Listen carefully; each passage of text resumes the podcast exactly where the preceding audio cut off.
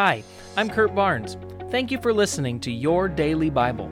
It's my prayer that you would be continually growing in your relationship with Jesus and that this podcast would be one of the many tools that the Holy Spirit is using in your life to bring about transformation.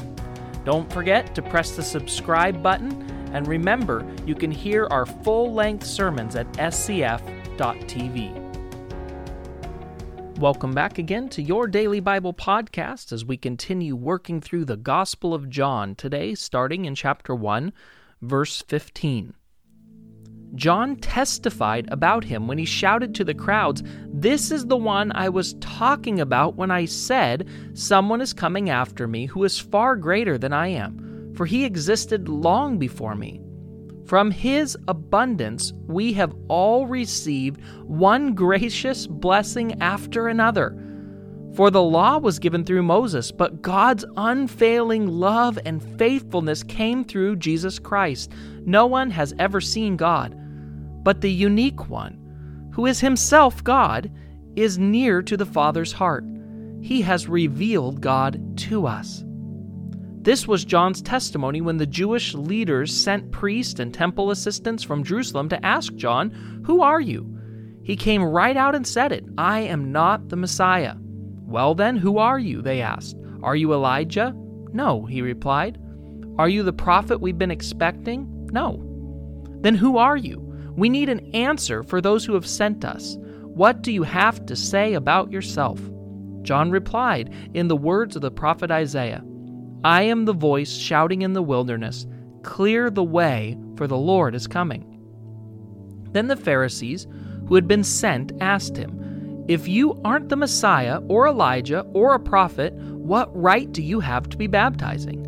John told them, "I baptize with water, but right here in this crowd is someone you do not recognize. Though his ministry follows mine, I'm not even worthy to be his slave and untie the straps from his sandals." This encounter took place in Bethany, the area east of the Jordan River, where John was baptizing. The next day, John saw Jesus coming toward him and said, "Look, the Lamb of God who takes away the sin of the world. He's the one I've been talking about when I said, 'A man is coming after me who is far greater than I am, for he existed long before me.'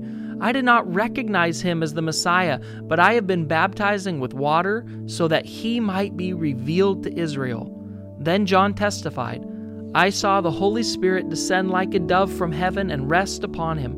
I didn't know he was the one, but when God sent me to baptize with water, he told me, 'The one whom you see the Spirit descend and rest is the one who will baptize with the Holy Spirit.' I saw this happen to Jesus, so I testify that he is the chosen one of God."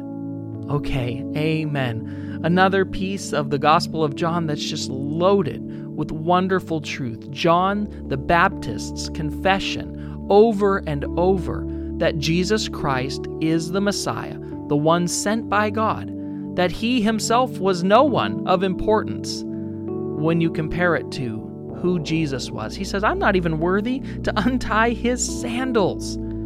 John the Baptist had a huge ministry. He was baptizing people by the thousands, and people from all over the Jewish world were coming to be baptized. And so many people believed John to be the Messiah. But John was so quick to say, no, I'm not him. It's not me, but he's coming. And as soon as he saw Jesus, he declared, "Look, the Lamb of God who takes away the sin of the world." Now, isn't that a strange way to greet the Messiah?